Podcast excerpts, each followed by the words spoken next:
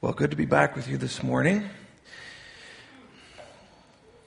I apologize for uh, changing directions a bit um, from our intended subject. I was hoping to talk about uh, the future realization of our adoption in heaven. It's a great subject, uh, but this sickness kind of held on a bit longer than I'd hoped. I couldn't give enough time um, to that subject. It's a big subject.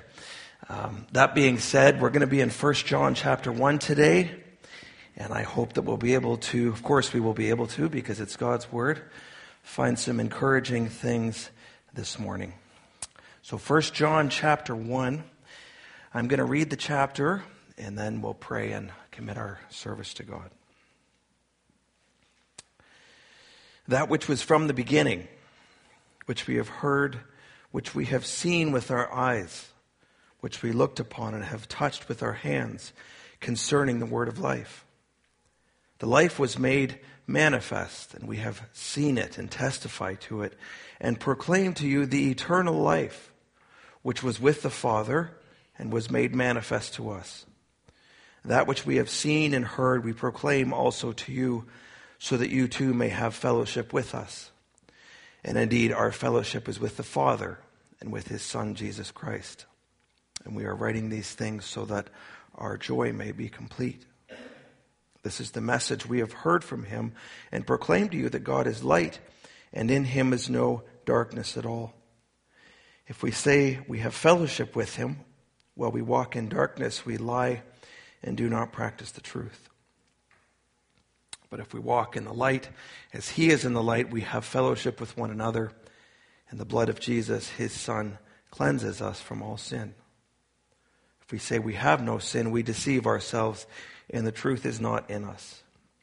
If we confess our sins, he is faithful and just to forgive us our sins and to cleanse us from all unrighteousness. If we say we have not sinned, we make him a liar, and his word is not in us. Let's pray.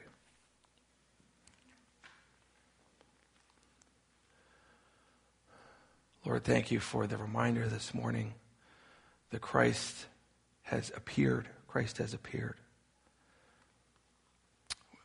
We read in Isaiah that as your people disobeyed you constantly and your judgments were revealed, inflicted on them, still your anger was not turned away. Such is the nature of sin. And yet, through Christ, amazingly, we have one who does turn your anger away. We who were objects of your wrath, now invited into your family, into the warmth of fellowship. Lord, I pray for us this morning as we look into your word. Um, preserve us from that empty form of faith which is able to grind through the motions the outward observance of religion, and yet there is no nourishment there. Lord, compel our hearts to, um, to be with the Lord of hosts, to see him, to rejoice in him. He is the substance, you are the substance of our faith. So be with us this morning as we look into your word. Give us eyes to see ears to hear. We pray in your name. Amen. That which we have seen and heard, we proclaim to you, so that you too may have fellowship with us. what is fellowship? Well, the dictionary defines it kind of broadly as friendly association, especially with people who share one's interests. That's certainly a broad definition, but biblically, fellowship is much more profound than simply friendly association. It's often a word that comes up in discussions about marriage, which tells us something.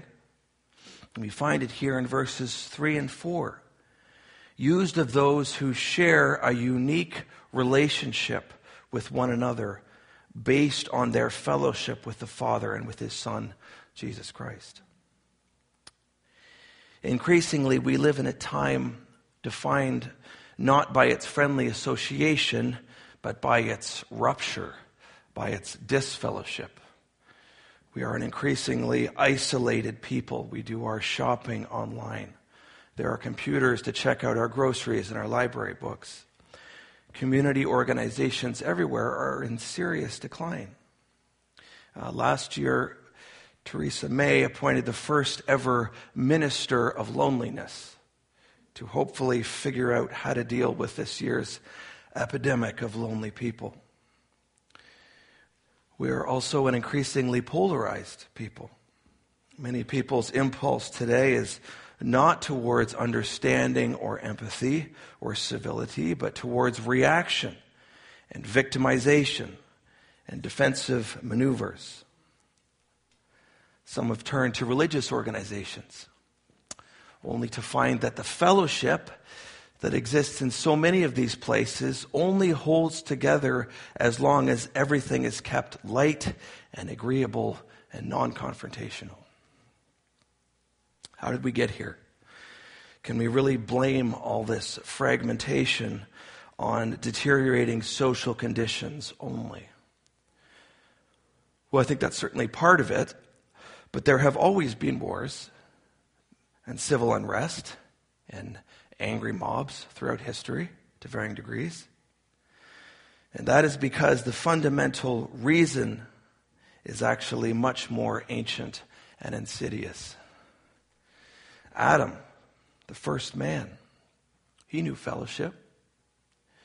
Eve, the first woman, she knew fellowship. Both of them were told in Genesis chapter 3, verse 8, once walked and talked with God in the cool of the day. There was friendliness and fellowship between them. That whole fellowship meant that their create, with their creator meant there could be whole fellowship with each other as well. No blaming or resenting each other no guilt or shame, no fear of intimacy. Day by day, they lived completely free to enjoy one another's company, unhindered. And then sin entered, didn't it? And does and did what sin always does. It breaks, it disrupts, it separates. It introduced the opposite of fellowship, which is trying to get away from fellowship, hiding, shame and fear at the prospect of fellowship. And Adam's status as race representative means, among other things, that every human being now born into the world since Adam is now an inheritor of that impulse to hide an inheritor of that aversion and resistance towards fellowship. We enter this world, every one of us, as angry orphans, determined to stay alienated from the Father, insisting on our separation from eternal life with Him. And as our relationship with God lies in pieces, so our relationship with other often ends up in pieces our divine estrangement can't help but affect our earthly relationships. And so we sadly often love it when it is within our power to exclude or withhold love as punishment. We enjoy the sweet taste of gossip and rumor. We long for the prestige of an inner circle of friends just so we can feel superior to others. Titus 3, verse 3.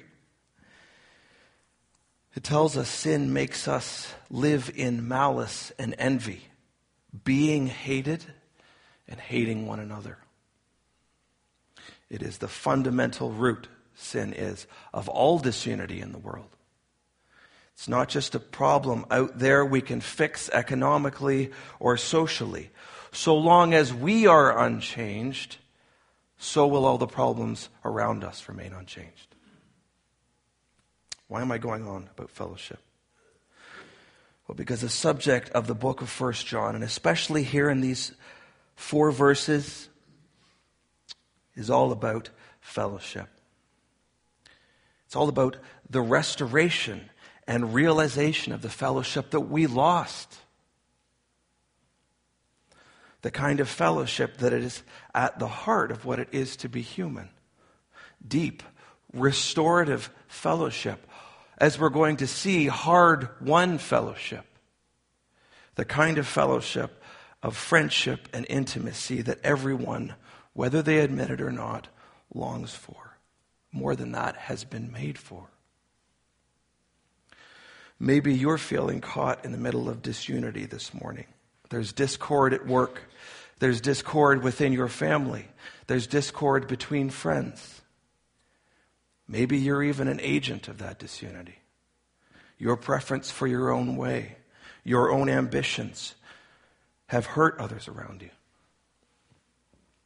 Or maybe you're feeling the futility. Maybe you wouldn't put it in these words the futility and unease of what it is to live in a world not as a child of God, but as his enemy, as a stranger, as an orphan. Well, there's good news in these verses for people like us this morning. It's good news. We're confronted with the main theme of the passage in verse 1. See there, that which was from the beginning which we've heard, which we've seen with our eyes, which we've looked upon and have touched with our hands concerning the word of life. The content of John's instruction, everything that follows, hinges, it's centered around this subject concerning the word of life. What is this word of life? Well, the word of life is, is God's message of redemption and rescue to mankind right from the beginning, even after Adam and Eve chose death over life. Curse had entered the world. God's last word has always been a word of life, as opposed to a word of curse. That's an amazing thing. I don't know whether you've ever read a book where you have two authors alternating chapters, arguing back and forth with one another about a topic. And I don't know if you have to bribe the publisher to be able to write the last chapter in those books, but that's the sweet spot, isn't it? The last chapter. The final chapter always, at least to impressionable people like me, always seems to carry the most weight because there's no chance for rebuttal after the last word. God's last word to us was not the word of a minor prophet, of inevitable judgment against repent, unrepentance. Rather, in these last days, we read in Hebrews chapter 1, he has spoken to us by his Son. That's God's final word. He is God's final word to date. And we find that God's word, small w, of redemption and life is ultimately inseparable from the word, capital W, of life, who is Jesus Christ. You can't separate them. He's the only reason that God's word to us can be eternal life, verse 2, rather than eternal death, which is what we deserve. We're going to ask and answer three questions this morning. First of all, who is this word of life? Second, how does he make himself known? Third and lastly, why did he make himself known? What was the goal of his appearing? We're going to see, hopefully, that his goal has always been to restore fellowship. First of all, who is this word of life? Well, John tells us there in verse 1 he was from the beginning. He also tells us, uh, verse 2, that he was with the Father from the beginning.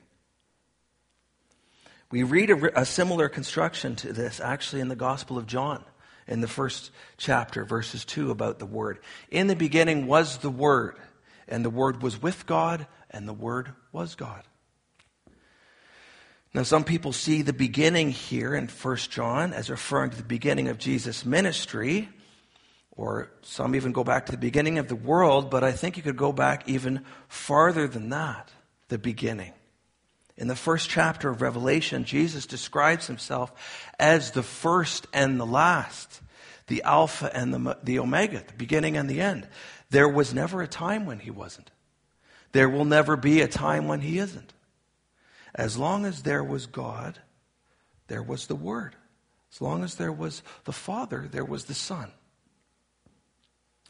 One of the reasons John's one of the reasons John starts with reminding his readers of the eternal origins of this word of life may have been because of a man named Cerinthus. Now, Cerinthus was a heretic who taught kind of a variation of Gnosticism, which held that Jesus was just a regular person, born in the regular way, who then grew up into a holy man, whom the Spirit of Christ came to at his baptism and then left at his crucifixion. That was what Cerinthus taught. And he was leading away some within this church with this false teaching.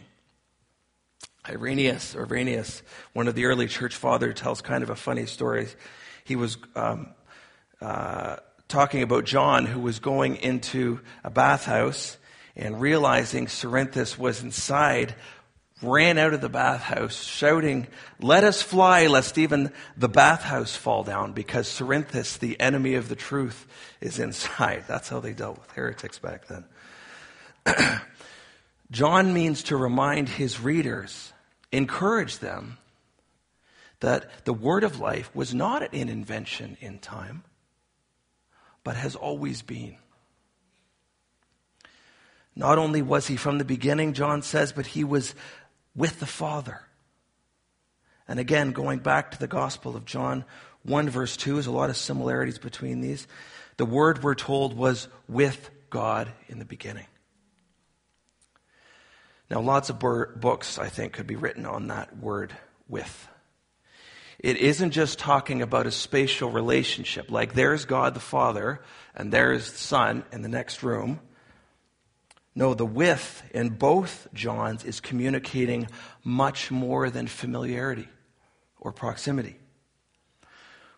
Rather, it's trying to communicate something closer to eternal, insoluble fellowship.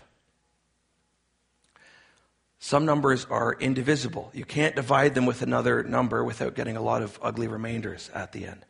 So the Trinity of the Godhead is indivisible. God can't be divided. And not just can't be divided as if, you know, he could, he would if he could, the Father, get out of there. But is Father, Son, and Spirit entirely whole and complete and independent and joyful in himself, the Godhead? And the quality of God's inherent completeness means he can fashion a universe not because he has to, not because there's something deficient in him that he needs to fill, but because the kind of fellowship enjoyed between Father, Son, and Spirit is the kind that delights for others to be caught up in its peripheral joy. If you think about fellowship as a target, you might put the fellowship enjoyed within the Trinity at the center of it. It's the fellowship at the center of everything, at the whole universe, under all, in all, through all, sustaining all. That fellowship is an exclusive fellowship. No one is ever going to participate in that fellowship because no one can ever become a part of the essence of God. But as you move out, you have the fellowship that John shares in and that he's inviting his readers into and us into. Not into the fellowship of the Godhead, but into the eternal fellowship of a family with God as a father, with Jesus, our brother, the Spirit, our comforter. John is setting the stage here for the next point, as it is the Son who reveals, who manifests God's word of eternal life to us. This was not a second-hand revelation, not a second-hand message. Jesus, whose words we have in our Bibles, doesn't just bring us news about an eternal life that he heard from someone else who was in the inner ring of fellowship with God. He himself is the message. He is the life. So, how does this word of life make himself known? Well, verse 2 he was revealed or made manifest. If your toddler wants a cookie, but the cookies are on the top shelf of your pantry, well, he's never going to get a cookie, is he? Someone is going to need to bring them down, make them accessible so he can reach them. How are temporal, sinful people going to achieve an eternal life that is only and ever with the Father? That's a problem. Not only are we grounded to earth, but we are grounded to an earth immersed in death. Isaiah 25 compares death to a covering that just envelops and suffocates the whole world like a thick, heavy blanket covering everything in it. What greater obstacle is there to fellowship with God than the inevitability of death? Whatever life is, wherever it is, we can't get to it because we're just stuck in the swamp of death in this world. For Cerinthus and his followers, it was crazy to even talk about divinity breaking into time and space, spirit breaking into matter. Flesh and blood to him and his followers was evil in itself, separated by infinite degrees from God's intervention. But John is writing here to refute all of that. He's saying, maybe even with a measure of surprise in his own voice, the word of life didn't remain merely a word floating around in the ether like a distant star. It has drawn near, it has been manifested, revealed. Danny Akin writes on this verse the contrast in time frame between that which was from the beginning and that which we have seen with our eyes and our hands have touched is then a contrast between eternity and a definite past event. In other words, John and other eyewitnesses saw this deity who has life in himself from eternity, incarnated in time and space history. A definite past event.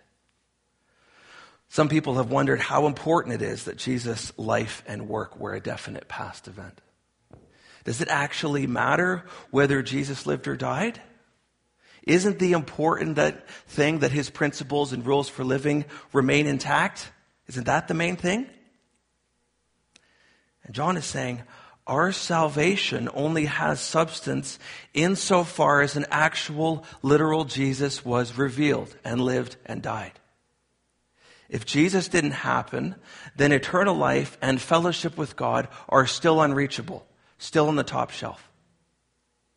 We are still in our sin, still objects of God's wrath, still enslaved to death, that's why John is so adamant here about the importance of eyewitness. He recounts very clearly here, in concrete language. He has heard, he's seen, even touched this word of life. John is saying, We saw him get tired. We saw him eat fish. We saw him die and rise again and ascend into heaven.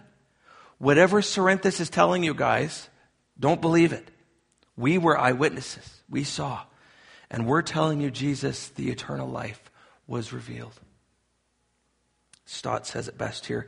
The Christian religion is still firmly attached to the historical event of Christ and the witness to which the apostles bore to it. Absolutely tied to it. Jesus verbalizes, gives shape and form to God's word of eternal life through his incarnation. It was revealed, He was revealed in a way that we could understand and appropriate. That's why he's compared to a light in the following section one who illuminates, one who reveals that which was once inaccessible.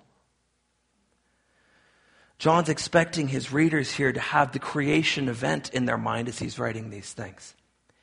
In the beginning, God created the heavens and the earth, makes light, makes life. And now the one from the beginning is interrupting a world ruled by darkness and death and sin to bring redeeming light and life. Hebrews 2, chapter 13, personifies death as a slave master. You can envision slaves shackled to oars in the lower deck of a war galley. They're hungry, they're weak, they're totally despairing, and yet what drives them on? The fear of their master's whip, right? The fear. No matter what people tell you, no matter how much they try to euphemize death, everyone is under the slavery and the dread and the fear of death. It's what drives technological innovation and medicine and entertainment. We can't escape it because it's our wages for sin. And payday is coming for all of us. It was in the midst of a world under the power of death that Jesus broke into. He puts the principalities and powers to shame. He storms into the galley and throws down the slave's master and frees all the slaves. And John's going to say in chapters 5, verse 12, He who has the Son has life. Life isn't something you get to apart from the Son. There is one narrow bridge across the wide and impossible valley of death, and that bridge is the Son. And so Calvin says, if we consider how miserable and horrible is the state of death, and also what is the kingdom and, and immortal glory of God, we shall see that there is something here, he's speaking of these verses, more magnificent that can be expressed in words. We're still in the second question. How has this word of life made himself known? John tells us that he's made himself known through his incarnation. But he also says the word of life was made known through proclamation. That which we have seen and heard, we proclaim also to you. Now, proclamation seems so inefficient, doesn't it? Why doesn't Jesus just call down some lightning or float around the world in a cloud, showing himself to everyone? Why does he vest his authority and his message and his spirit to people like the impulsive Peter and the fish smelling John? To people like us with all of our issues? Why entrust, entrust such precious words to such precarious people?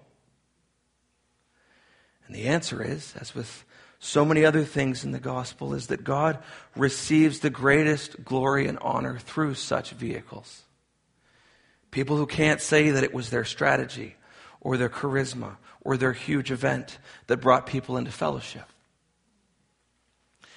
Jesus' incarnation his manifestation not only means that people can be free from sin and death, it also means we have a point of reference when we're talking to people about the transcendent and majestic and omnipotent God. If we don't have Jesus, we could never be articulate about, articulate about God. He's all just beyond us. We should all just be Gnostics. But as we look at the face of Jesus, as we see that face defined to us in His Word, we can enter into at least the outskirts of God's glory and express them, not exhaustively, but truly and accurately. As Jesus brought the world, the word of life to us through his incarnation, through his suffering, through his testimony, so we now go out into the world and proclaim the word of life to the dying and to the slaves of death. Finally, what's the goal? What does the word of life accomplish as it is received by us? Well, it accomplishes two things fellowship and joy, so that you too may have fellowship with, with us. Verse 4 We are writing these things so that our joy may be complete. Just as fellowship isn't incidental to God, it's a part of who He is, the fellowship of the Trinity. So, fellowship, John says here, isn't incidental to the Christian life. We have been saved to fellowship with one another. Verse 3. And John's going to go on to describe what that fellowship looks like in the following chapters. At its heart is love, sincere love for our brothers and sisters. And real fellowship can only happen among those who truly know what it is to be brought from death to life, who know what it is for God's grace to pursue a hell-bound man, a hell-bound woman. Perhaps the reason why so much fellowship among churches seems so shallow is because grace has been so underrealized. The more we hold in front of ourselves the free grace we have received through Christ, the more the foundation for fellowship is reinforced. We can have conflict with one another without being afraid it's going to tear us apart. We can confess our sins to one another without fear of being ostracized. We can be known by people and trust them enough to tell us when we're being deceived by sin. We can have conversation that isn't only and ever about weather and sports and kids, which aren't bad, obviously good things, but also about crucial, important, weighty things as well. But John says we haven't only been saved to fellowship with one another, but to fellowship with the Father, with his Son, Jesus Christ. And we talked about adoption last week. I'm not going to rehash everything except to say that though citizenship in a worthy country is a great privilege, being received into a family is the greatest privilege of all. And so many Christians don't realize or live in the riches of adoption. I had a dear old Sunday school teacher who kind of, I think, I hope, unwittingly, illustrated the Christian life as kind of a pyramid scheme. You know, you become a disciple, and you tell two people, and then they become disciples, and then they each tell two people, and that just multiplies and multiplies. And I thought, as a young boy, that seems like a lot of work. And why do I want to do this again? But see, I was thinking that way because the end of the Christian life was being presented primarily as what we can do for God.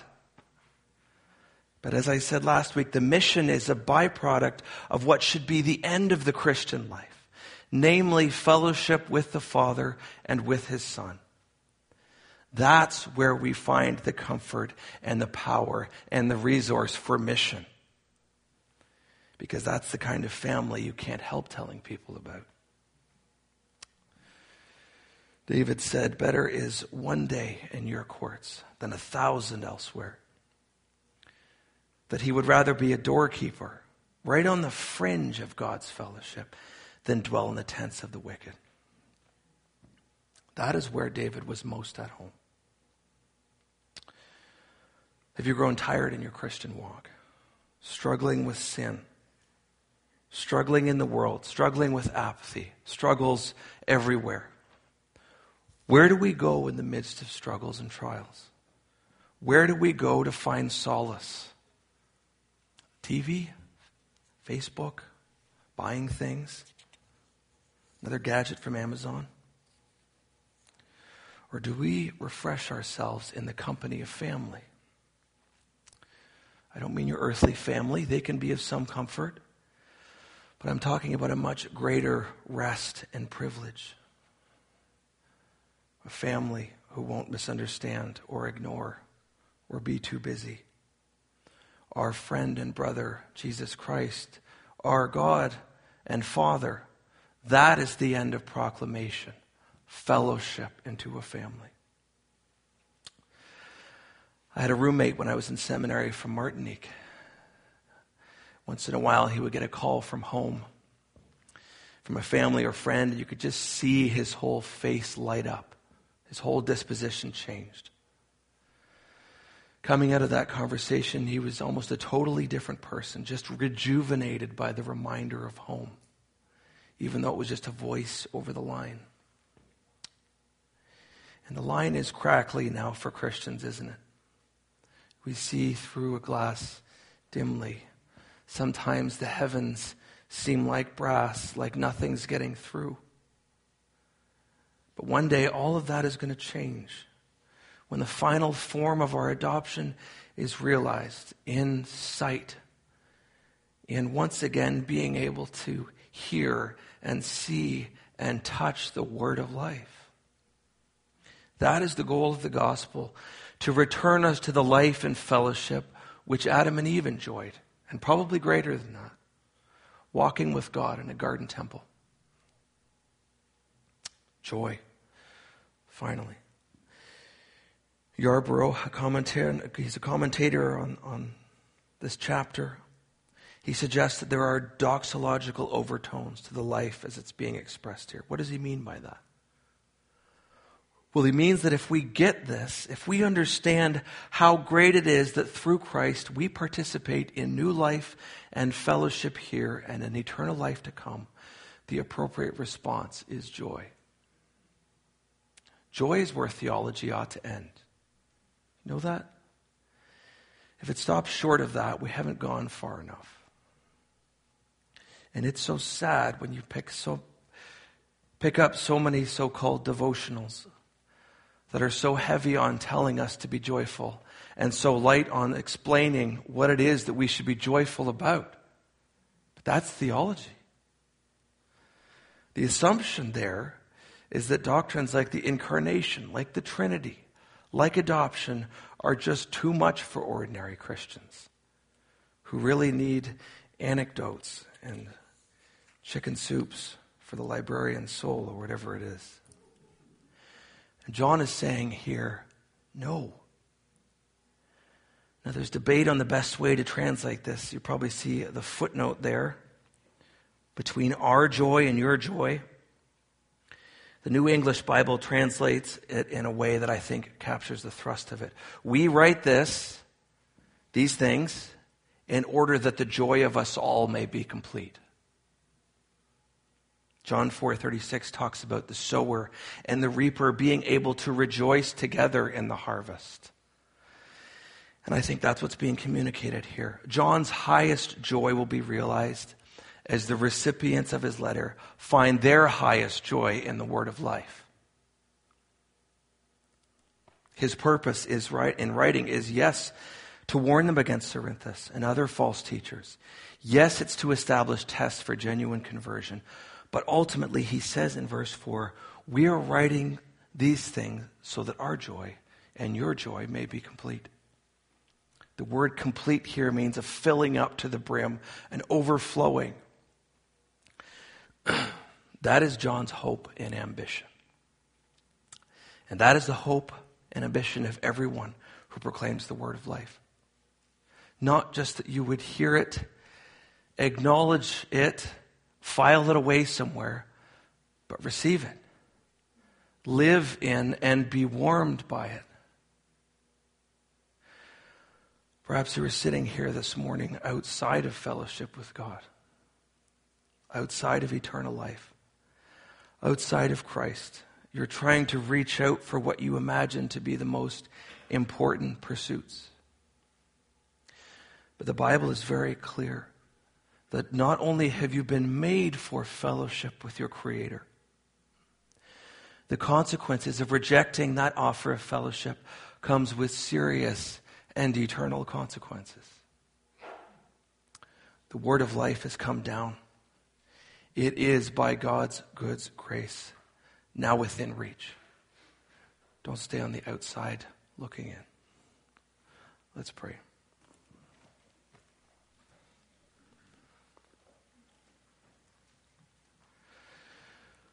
Lord, we're so grateful for the word you have preserved and given to us in this world with devils filled that constantly threatens to undo us. And yet we read in your word of a life, of a light that was revealed, that was manifested. Lord, would you help us to take hold of that life, live in the privilege of it? I pray that there would be no one here this morning who